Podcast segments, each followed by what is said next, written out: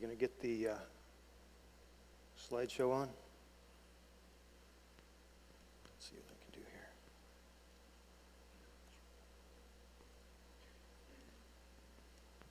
Ah. There we go. All right, uh, so this evening we're going to continue with the uh, series on a gospel shaped living. Last week, or two weeks ago, Pastor Chad introduced this topic by uh, uh, introducing the church as a light in the darkness.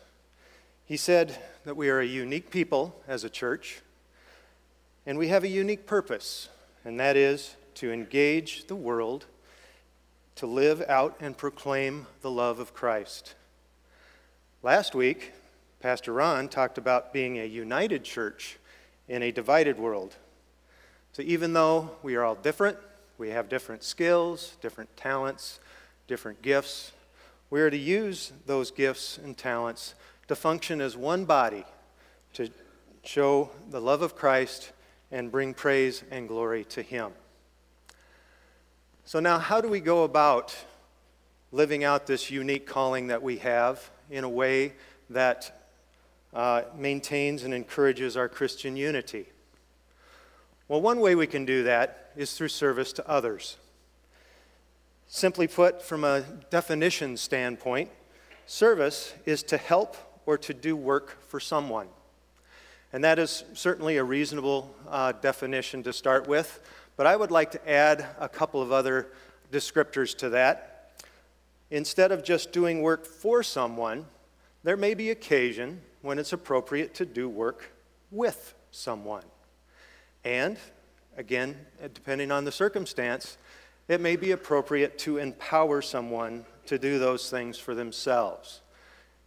To do things for people all the time has its certain benefits, certainly, but to, uh, to teach people to do these things and help them to be uh, more independent is uh, another aspect of service that, uh, that we'll talk about in a bit. So, as we consider what it looks like to serve people, what is a general characteristic of the people in the world around us? Now, some of you may have seen this list or something similar, uh, but we don't really need to go much further than to look at our children to see what kind of world that we live in. Some, um, this uh, toddler property laws uh, is a nice little description of what uh, we see our young children doing sometimes. So, if I like it, it's mine. If it's in my hand, it's mine. If I can take it from you, it's mine. If I had it a little while ago, it's mine. If it looks just like mine, it's mine. And if I'm going or if I'm doing something or building something, all the pieces are mine. Are you getting a bit of a theme here? And then finally, if it's mine, it must never appear to be yours in any way. All right, that's, that's a little bit of good humor, but a little bit of truth to that too, isn't there? Well, that's all nice and good for toddlers, but I suspect that there's other ways we can fill in that blank instead of toddlers. How about young children that are older than toddlers? How about teenagers? Oh, yeah, teenagers can be selfish. How about young adults? Certainly. And aren't we glad that once we're past that young adult stage, we're no longer tempted to be selfish? Uh, no, not quite. We can include middle aged adults, and dare I say, senior citizens can fall into this category as well. So we've gone through the age spectrum, uh, but there are other categories and groups that can uh, uh, fill in that blank as well. How about students or athletes, politicians, actors, employers and employees, and dare I say, church members? Ouch.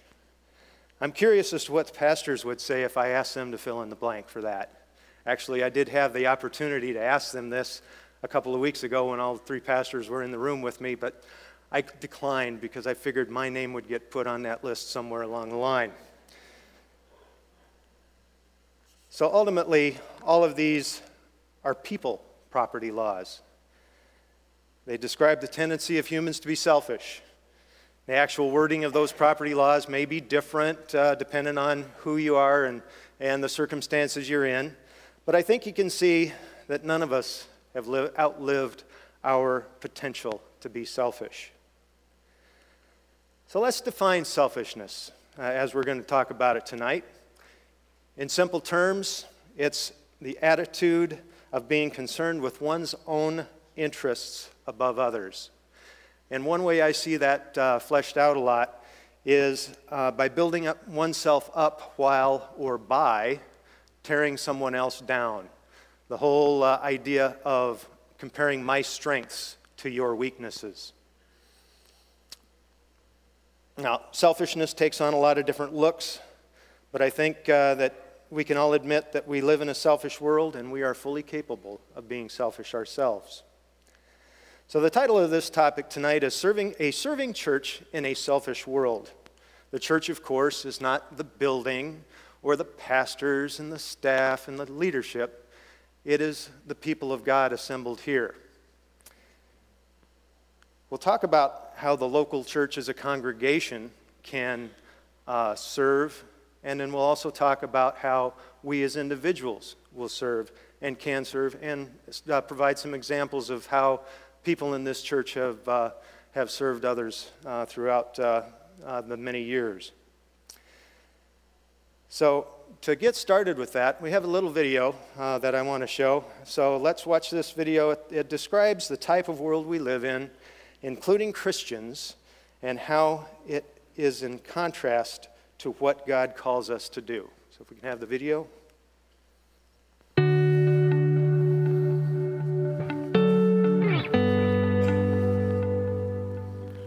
James and John are brothers and two of Jesus' disciples. They're trying to figure out where they fit in in relation to the other disciples. Are they favorites of Jesus? Can they be sure they'll always be favorites? There's only one way to make sure, and that's to get a guarantee from Jesus. And even better, if they can get their mom to make this request from Jesus. Because who can say no to a mother, right? So James and John, along with their mom, approach Jesus with their request. They want Jesus to give them the highest place of honor in his kingdom. Jesus, when you take charge, we want to be right there alongside you at the highest place. They're imagining themselves in the highest seat of honor in the kingdom of Jesus when he establishes his rule over the world. They're imagining all the privileges that come from having been a follower of Jesus since the very beginning. But they're imagining all this, of course, through a self serving lens. Jesus turns their perspective upside down with his devastating reply. He says, in effect, You are going to be next to me, but not in the way you think. You are going to be next to me, going through the suffering that I'm about to go through. Now, the next part of this story isn't too surprising. The other disciples hear about James and John trying to position themselves for a seat of honor, and they explode with rage. And we have to think that part of their outrage came because they wanted a chance for the top spots themselves. James and John just beat them to it. Jesus deals with the tension among his disciples through a powerful comparison. He speaks about the difference between the world's self serving culture and what it is to be one of his followers. Jesus said, You know that the rulers of the Gentiles lord it over them, and their great ones exercise authority over them. The world has a distinct way to measure greatness it's the ability to successfully benefit yourself. It will often include taking control of people and situations in order to achieve something we want wealth, status, or success. People feel successful in work, in relationships, and even in their church when the question, Did I get what I want? can be answered with a resounding yes. We applaud those who do it well and aspire to do it well ourselves. People are hungry for this kind of success. Walk into any bookstore and you will see a wall full of books that claim to show you how to make it big.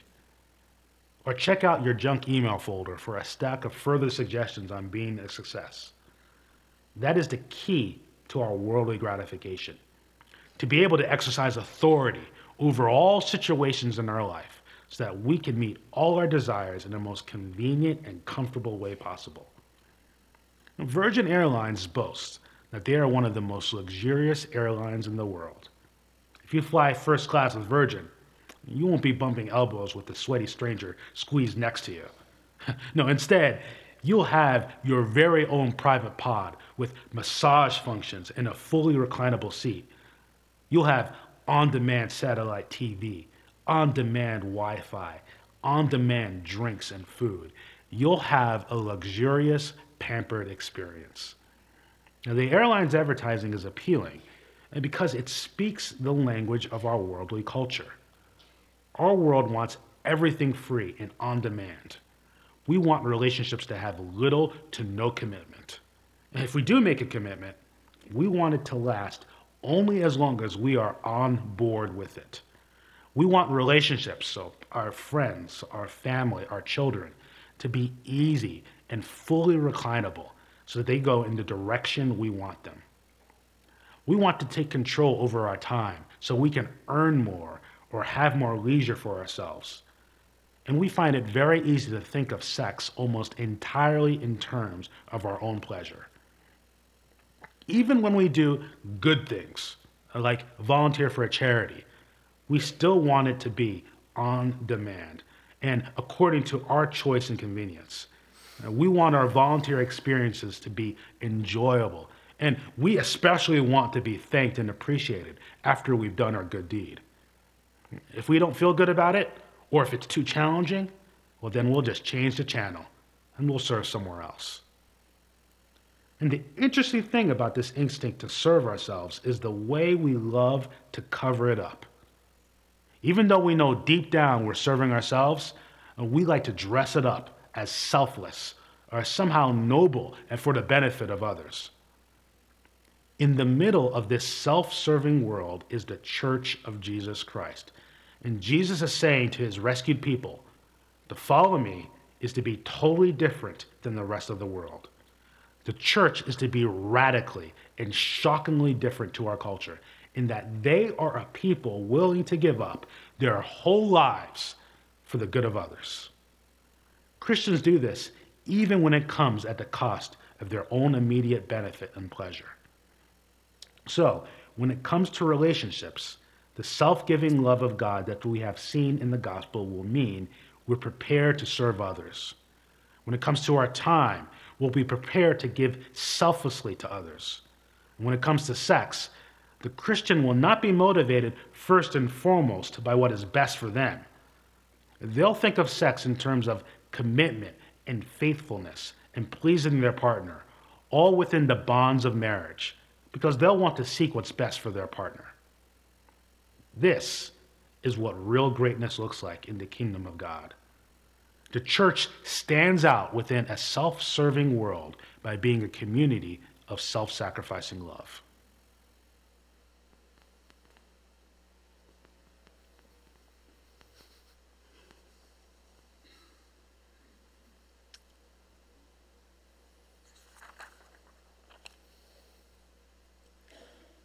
The video did a real nice job of uh, covering uh, the introduction, uh, verses uh, 20 through 24 in Matthew chapter 20. If you have a Bible, go ahead and uh, um, go to that passage. I'm going to be concentrating more on, on Jesus' response in verses 25 through 28. Excuse me.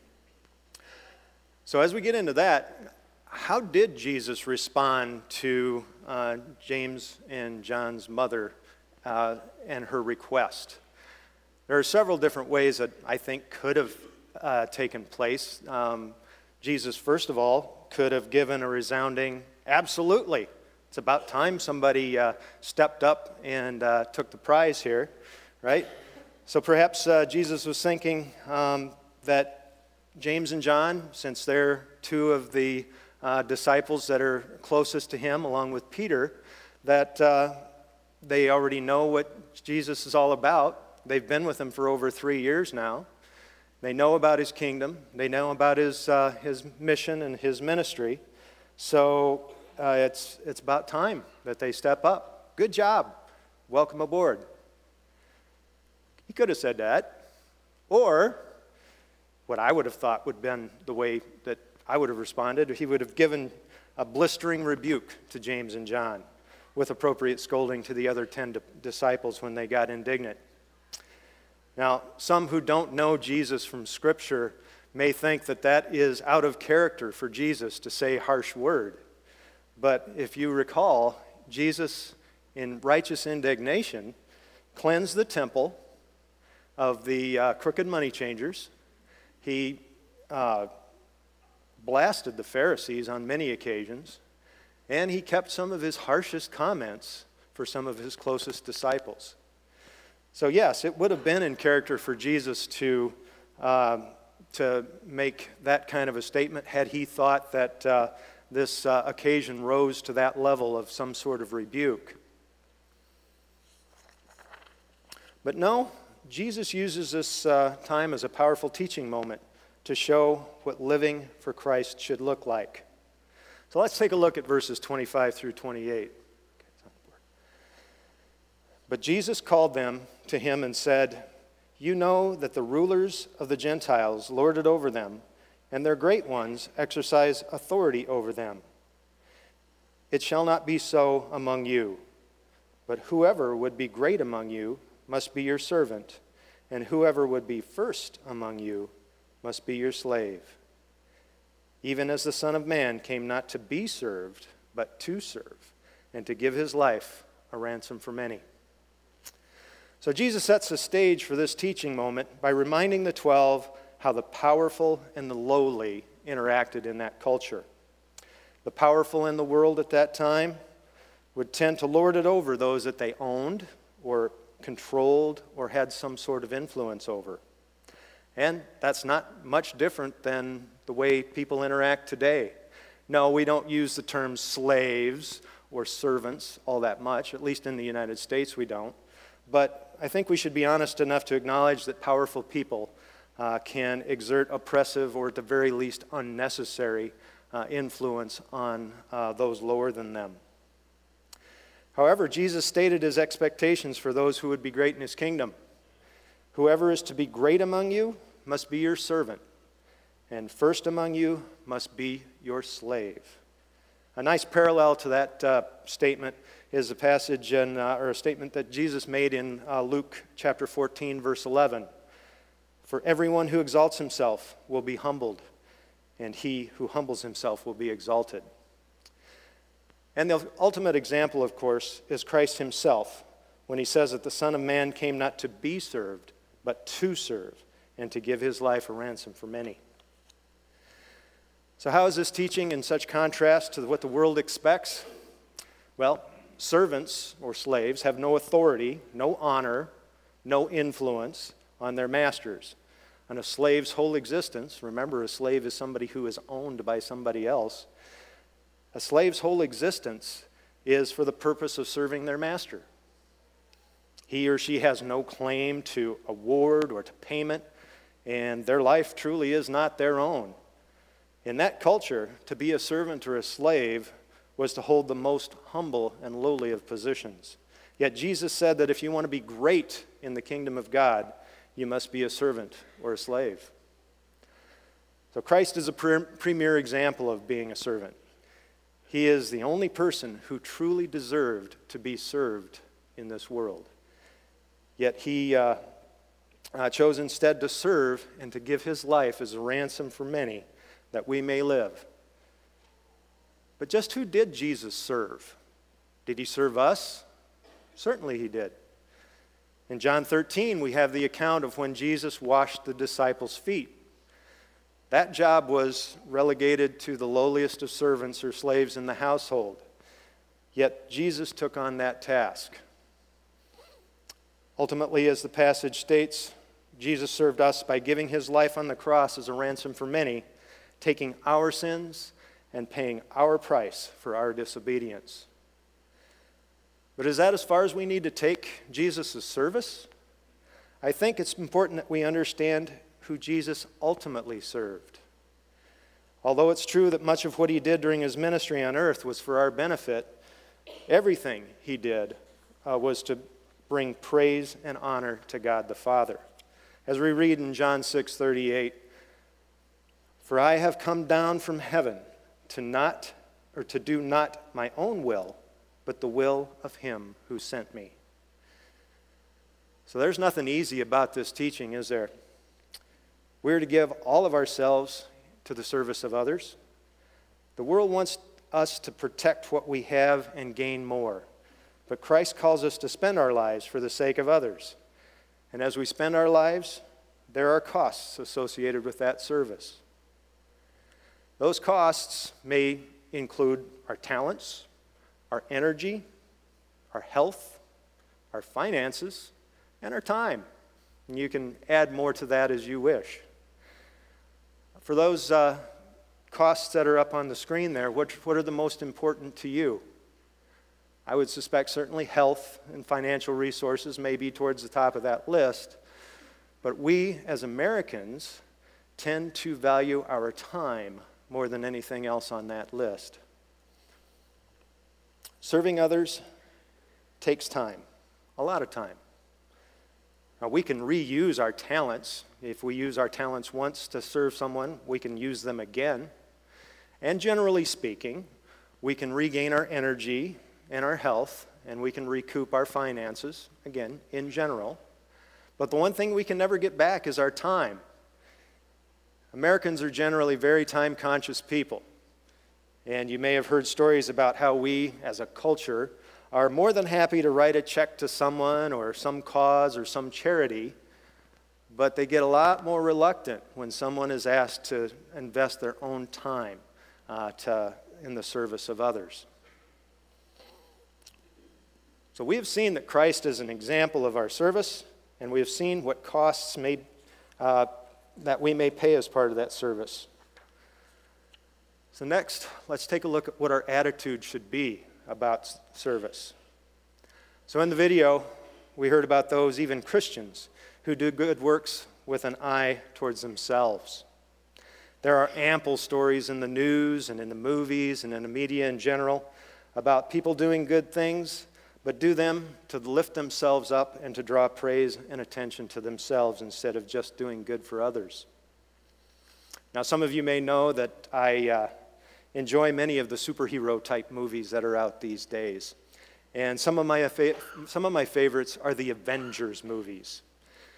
And a character in the Avengers that really uh, fits this topic well is my good friend Tony Stark, the Iron Man. Okay, for those of you who are familiar with this, uh, this movie series, Iron Man uses his skills and technology with the premise of helping others. But much of what he did, at least in the early parts of the movies, uh, were really intended to bring notoriety to himself. Now, that caused a lot of conflict with the people that he worked with, and it just seemed that he was always trying to outdo everybody else and draw praise and honor to himself instead of helping those around him. Now, as the movies move on, uh, we, he does learn to work in the team, and we do see a few glimmers of selflessness, but I think there's always that temptation that would draw for him to draw attention to himself uh, when he does whatever he does as Iron Man. And we need to be mindful of that temptation ourselves as we serve. It's not just for superheroes, it, uh, it's for you and I uh, as a, uh, just a, a, humble servant of God that can uh, still be drawn in by that temptation. Now, movies like this, along with so many things we see in the news and the media today, show how service to others, when done with a motive of drawing attention to ourselves, usually does not provide a satisfactory end to that story. So, contrasting this uh, uh, with Tony Stark with, uh, with the, what the Apostle Paul says, um, as, opposed, or as far as what our attitudes should be when we serve others. Uh, we take a look at uh, a couple of passages in chapter 2 of Philippians Philippians 2, 3, and 4, and 14 and 15. Do nothing from rivalry or conceit, but in humility count others more significant than yourselves.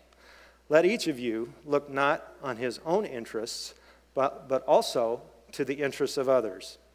And then in verse 14, we read, Do all things without grumbling or questioning, that you may be blameless and innocent, children of God without blemish in the midst of a crooked and twisted generation, among whom you shine as a light in the world. So, we, first of all, we have to have the interests of others genuinely in mind as we serve. Now, that's a hard thing to do, especially in our culture with all of the uh, types of uh, influences that we get. And those influences generally say when we do something, we need to get something. And that's where that whole uh, rivalry uh, thing comes in. Now, the word conceit is nicely paired with rivalry in that passage. Conceit uh, implies a level of vanity or arrogance, as one uh, commentary put it, an overly high opinion of oneself, hence Tony Stark, right? And how do we combat that? We have to be very humble, and we have to take on that humility in order to combat that uh, uh, tendency for conceit and rivalry. And we also need to do all with a cheerful attitude without grumbling or disputing. Service is, at the very least, inconvenient, and it can be quite costly and time consuming. Service done out of obligation may get an immediate task done, but no one can sustain a heart of service if they continually grumble and question. And finally, we need to do all this so that we may stand out as shining light in God's, of God's love and power and honor in the midst of a crooked and twisted generation. Has that changed in 2,000 years? I don't think so. We want our service to first and foremost honor and provide help and assistance for those we serve. However, it's not just the end, but that's just the means. We are to do our acts of service in a way that shows that people of God are different uh, than the world around us and that we can shine our light of love that Christ gives us uh, to those in this world. So, what are some practical ways that we can serve as a church and as individuals in a selfish world? I just put up three general categories here, and of course, there's so many more. But as a corporate body, we can serve by serving in the local church. Pastor Tim put, devoted an entire sermon to this about on early to mid December, as I recall. And I'm not going to start mentioning off all these ministries, but I know that that list, list uh, does exist if you want to see that again. And as Pastor Ron taught last week, all ministries are vitally important to the body and its health and its function, regardless of how visible or behind the scenes that ministry may be. We also have the example of service uh, to individuals or families in need. The Felposh and Bargeron families are excellent examples of how our congregation has come alongside families that have suffered uh, tremendous loss. And I suspect that will continue to happen over the next months and years. Our church has rallied around numerous families that have suffered loss or other types of hardship. And I think that's a beautiful description of the service of our local congregation. And also, we can look at missions and local evangelism. You need not look any farther than the, than the missions monitor out in the foyer uh, to see where First Baptist Church has invested in missions and evangelism around the country and around the world. There are those that are called to be foreign missionaries as church planters, in, as trainers, and in a variety of support roles. And First Baptist Church has invested in people doing all of those different roles, and I'm sure that we will continue to do so. Local evangelism may include many opportunities. First Baptist has partnered with or supported uh, pr- uh, folks involved in prison ministries, street evangelism, local rescue missions, among many others. And I'm sure that's only a start of that list. So, finally, what about you and I? How do we serve individually? Well, the best thing we can do is serve in our community by just walking the walk at our work, at our home, and in the public square.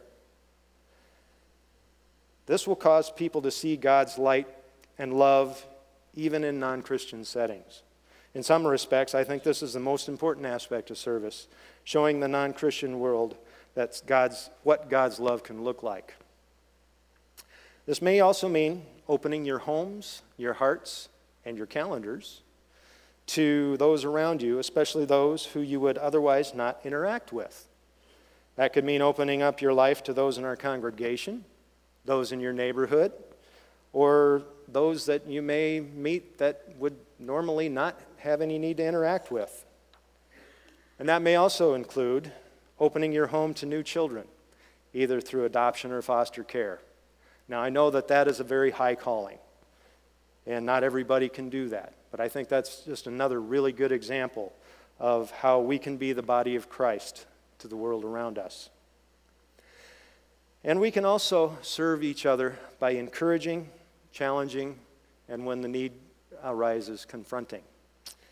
Relationships are key to making that work, and I'm sure you all know that it takes a lot of time and effort to develop relationships that are deep enough that we can have that uh, uh, opportunity to challenge or to correct uh, or to confront.